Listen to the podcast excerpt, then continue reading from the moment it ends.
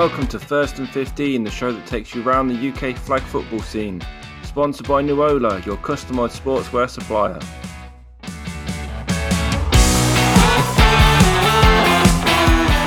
Today we speak to Neil Weimer about the Leicester Huntsmen, cadets, youth and senior, and also the University of Nottingham women's team.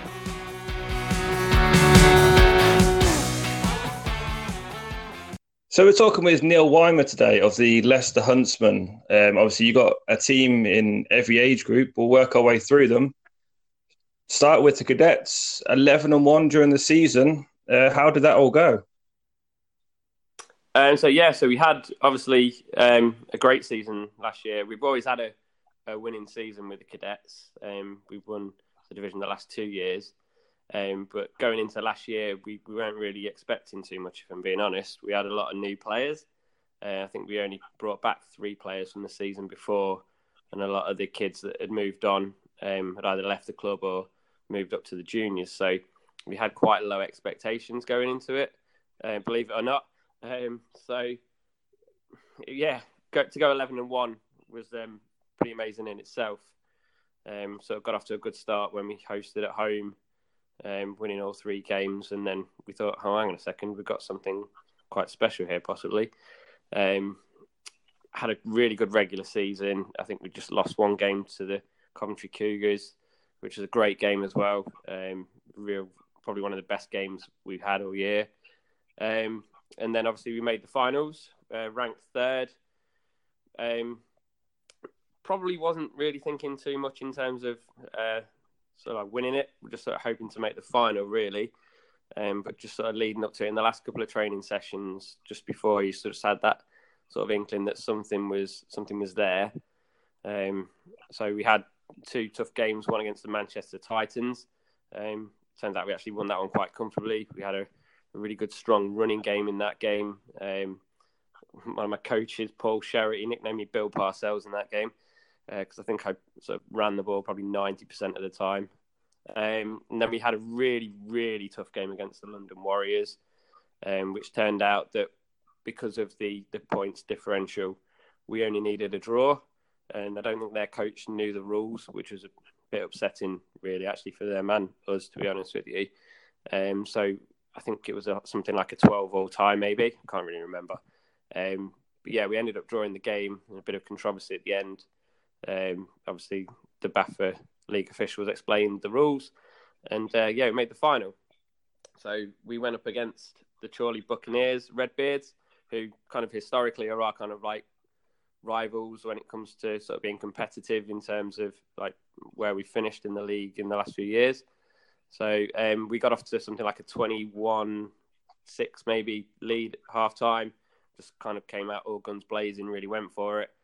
And then we had a bit of a squeaky bum time second half where we sort of had to just like really control the game and we managed to get a touchdown and then pretty much just controlled the game from that there on really with the run game. But yeah, it was a it was a hell of a hell of a season for the cadets and one that was probably a little bit unexpected, but uh, no less sort of like welcome really. I mean, obviously, it was a, a nice surprise in the final bit.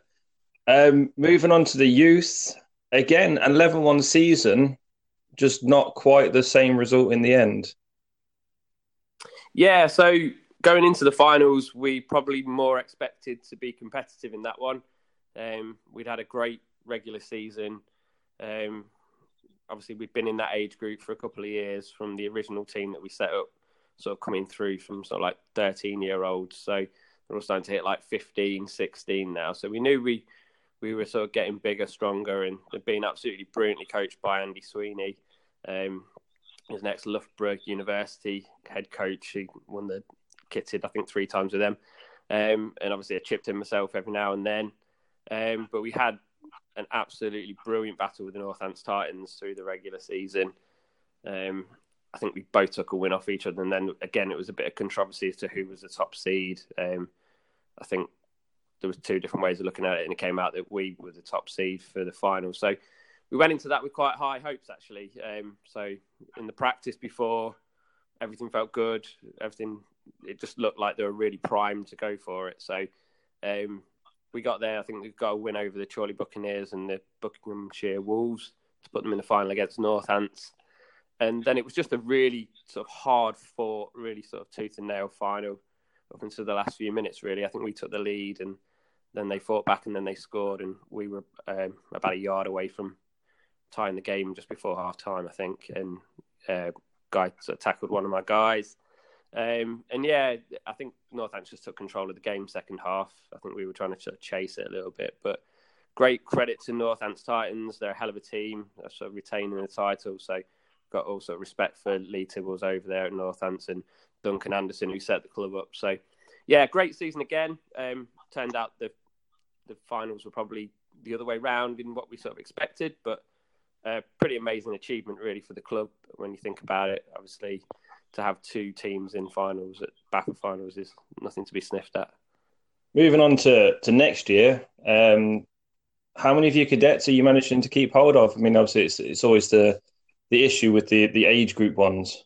So with the cadets, we've actually only lost two players, um, and they've actually left the club rather than moving up, which is a shame. Um, but it's due to logistics because of the parents.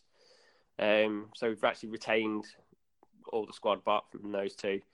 Um, so really sort of like delighted to keep the likes of Olaf Taylor, who was the league MVP last year, sort of devastating with his hands and, and running, and Samuel Robertson, who's our quarterback at that age group, who really sort of showed he's probably the best quarterback in the league at that age group, really. Um, and sort of supported by the the there, but we've we've taken on near sort of ten new kids from a local rugby club, so we've kind of got a, a good bad problem at the moment in sort of like trying to integrate them into the already sort of like decent team that we've got really. But yeah, it's looking promising. We look good in training at the minute, so we'll see how we go. Then we look at the the 2019 youth. Have you managed to keep a lot of those ones as well, or a lot of those jumped into the senior team now? Yeah. So again, um, we've only lost one player, which is my nephew Harry Sleeth. Um, he was playing both adult and youth last year because he was eligible for both. Um, so yeah, we've retained I think every player, um, with the caveat that we've again got some new players coming through, some younger players, and sort of outsource some recruiting. So hopefully, again, we'll have a really strong season. Um, the caveat being that some of the kids have started to play kitted as well now, so sort of like dual coded. So looking at the schedule, the unofficial schedule that's been sent out, there shouldn't be any clashes. So hopefully, we'll have a really good charge at it again this year. Fingers crossed. So looking at the the senior league coming up, you've you've taken the the option to retire this season. Why is that? Um, so basically, it's something that I've been thinking about for a while now. Um, probably since probably the back end of last season, going into Outlaw. Um, I think for the development of the club, um, it was my intention to sort of step aside at some point, um, and then just playing in Outlaw, I was just wasn't enjoying it as much. Um, sort of and I guess that was partly down to the weather, I guess, because the outlaw uh, wasn't particularly uh, very kind weather-wise. But um, I guess as well, we're taking on extra responsibility of coaching UON women's team. I've always sort of enjoyed more being on the sideline and coaching. I can see the game better from that point of view. Um, I feel like I've got a better understanding when I'm on the sideline of it. When I'm playing, um, the pressure of playing. Although when I, I enjoy it when I'm playing well, um, when I'm not playing well, I get quite down and I take it quite personally. Um, and it was getting more and more that I was probably playing more poorly than I wasn't. So um, we had a friendly game against the Lincolnshire Longhorns and the Rotherham Roosters in November. I actually played particularly well. Um, I think I threw something like 10 touchdowns and no interceptions. So I was really pleased with myself. And um, I sort of thought, yeah, we'll go back into it next season um, with sort of a positive mindset. But in doing that, I was always sort of passing it on to um, Wayne Holder, who's kind of like taking on the adult team a bit more. And we had Joe Walker, the second um, of Football America fame. So they're kind of like taking over from the quarterback position. So I'd already relegated myself to sort of third choice. Um, so going into this BAFA game day at the weekend that we just played, I had to play out of necessity because neither of those two could play. um, and I wasn't in the right mind frame uh, mindset because um, I had some personal issues with um, my father not being very well, um, and I really wanted to be with the cadets, if I'm honest. Um, and I was kind of like, I didn't feel comfortable being there, um, and just felt like I'm holding the team back, if anything. So, just trying to be less self, well, be a little less selfish and think of the team a bit more long term rather than thinking about myself and, and think a bit more about the kids that I want to coach and the women that I want to coach and still be a part of the adult team, but more as on the coaching side and the admin side, really. So just really, I think you know when you know when it's time to go. And I think that time's been coming for a little while now. So just sort of, uh, sort of came to a head at the weekend.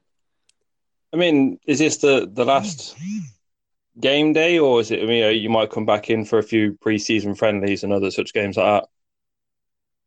Yeah, so as far as I'm concerned, I'm retired. Um, in terms of playing in the league, it would only be obviously I'm I'm signed up. It would only be out of complete and utter necessity. Um, if I had to come back, I'd be very reluctant to do so. I think um, I would never say never because obviously you never know what's in store. But I might play in the odd sort of like friendly tournament every now and then just to have a bit of fun. But um, I genuinely just really prefer coaching. Um, it's just something I, am probably more passionate about now.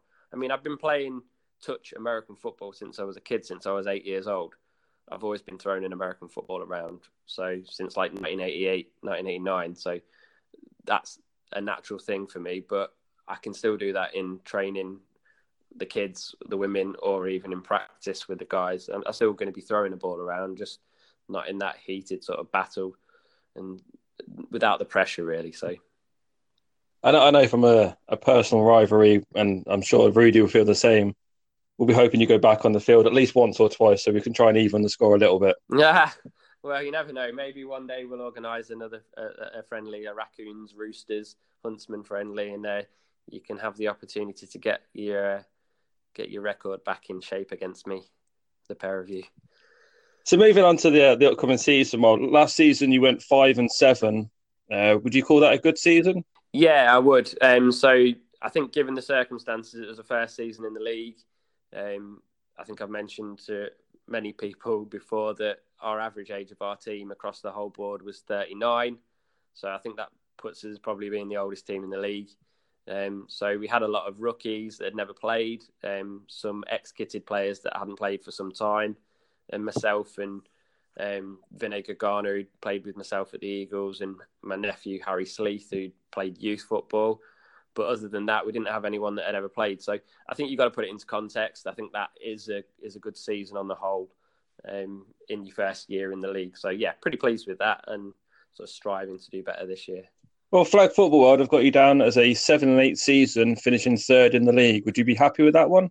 Well, uh, yeah, again, yeah, I, am not really one for predictions, even though I did used to write for pulling the flag and do them all the time. But um, yeah, it'd be a bit foolhardy to say that yes, that's what would be achievable. But I think that's a, a goal. Um, with myself now, sort of stepping aside and and seeing the guys in training, depending on like who we've actually got playing. I mean, I, I don't want to use the weekend that's just gone as a barometer because we had a nightmare, for all intents and purposes we we lost players before the tournament through injury and illness. We lost players in the tournament through injury. Vinny Garner broke his nose thanks to Phoebe Schechter and her elbow. God bless her. Um, but yeah, I think if we've got a fully fit squad and we've got the people playing in the right positions, I think we'd be really competitive. And it, it's a shame that that really wasn't shown at the weekend. And unfortunately, we had to pull out the tournament halfway through. But yeah, I think that'd be a re- realistic aim.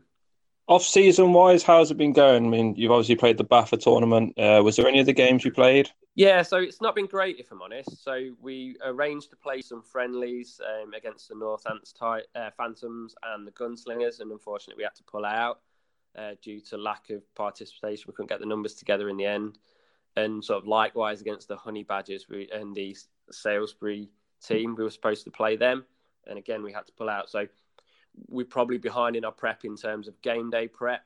So going into the BAFA tournament was really where we were going to try and sort of pick that up and get the rookies playing and so on and so forth. And it, we went in really underprepared in terms of Um, the teams we were playing against were, were, a lot higher quality than what we normally come, come up against. I wasn't in the, the, mental mindset to play, if I'm honest. Um, so, I, have as I've said to the guys thereafter, like that's no reflection on how we've been training because we've been training absolutely brilliantly. It's just that the people that have been at training and the ones we, well, not the ones, how we've been training with the people we've had at training wasn't replicated with the people and how we've been doing it on Saturday, unfortunately. And it just, it, without meaning to sound sort of like derogatory to my own team, we all just didn't show up and we had to play our, what was essentially our fifth choice quarterback at, at points in the game. And it just showed it was just hard and into the wind, which was really difficult against great teams it just wasn't this sort of ideal scenario. But yeah, hopefully, come first league game day, we'll be ready to rock and roll. As if you, like you say, you haven't got enough on your plate already. You've also stepped into the the Nottingham Uni women's team. Um, how are you finding that one so far? Yeah, I'm a glutton for punishment. I'll tell you that. Um, so obviously, it's not just the one team either. They've got the two. So they've got the um, the gold team and the green, which is the development team. Um, to be quite honest with you, I absolutely love it. I think it's one of the best things I've ever done um, in terms of the sport. With the Huntsman being my club, it's like I founded it. It's my baby. Um, I quite like the prestige of being the head coach of of a already established university sort of product, really. So, yeah, absolutely love it. Um, I, let's put it this way: I get out of bed on a Wednesday morning at half five to go and coach them at seven in the morning. So, if I'm willing to get up and travel up to Nottingham on a Wednesday morning to do that on the way to work, then yeah, it must be something good. But they're a great, great bunch of people. Um, genuinely, like, love coaching them. They're, they're a good laugh. They don't take it too seriously, but they're competitive and um, yeah, just all good things really. So we're off to King Bowl in Utrecht in May. So really excited for that. So yeah, all good things really with the uh, UON team at the minute. I mean, what made you step into the, the women's uni game? I mean, how did you find the, the job vacant? Um, I've always always been interested in coaching um, a women's team anyway. Uh, obviously, I used to play with the Coventry Cougars team, so already familiar with that side of it, and got massive amount of respect for the Coventry Cougars women's team. Um, obviously, seen them play in the league. I've been over to Big Bowl with them and watched them play there, and it's it sort of captured my imagination. So I tried to get involved with the uh, De Montfort University in Leicester a few times, but they sort of never really got back to me. And when they did, they didn't seem too interested. So um, I noticed that one of the girls had posted on the BAFA page, uh, Georgina Morris had posted on there that they were looking for a coach. And in the winter, obviously, the Huntsman, I say the winter, autumn, winter time, Huntsman sort of dies down. So um, I met up with them and uh, her and Grace Smith to find out what was going on because they're part of the committee. Um, it was almost like an informal in- interview, really. Um, it turned out that it didn't really clash with anything I was doing with the Huntsman, apart from the odd training session. So, um, yeah, it just went from there, really, and um, delighted, like I say, to, to coach the girls, really. And how are they how are they doing so far? I mean, you've had a few games with them. Any standout players?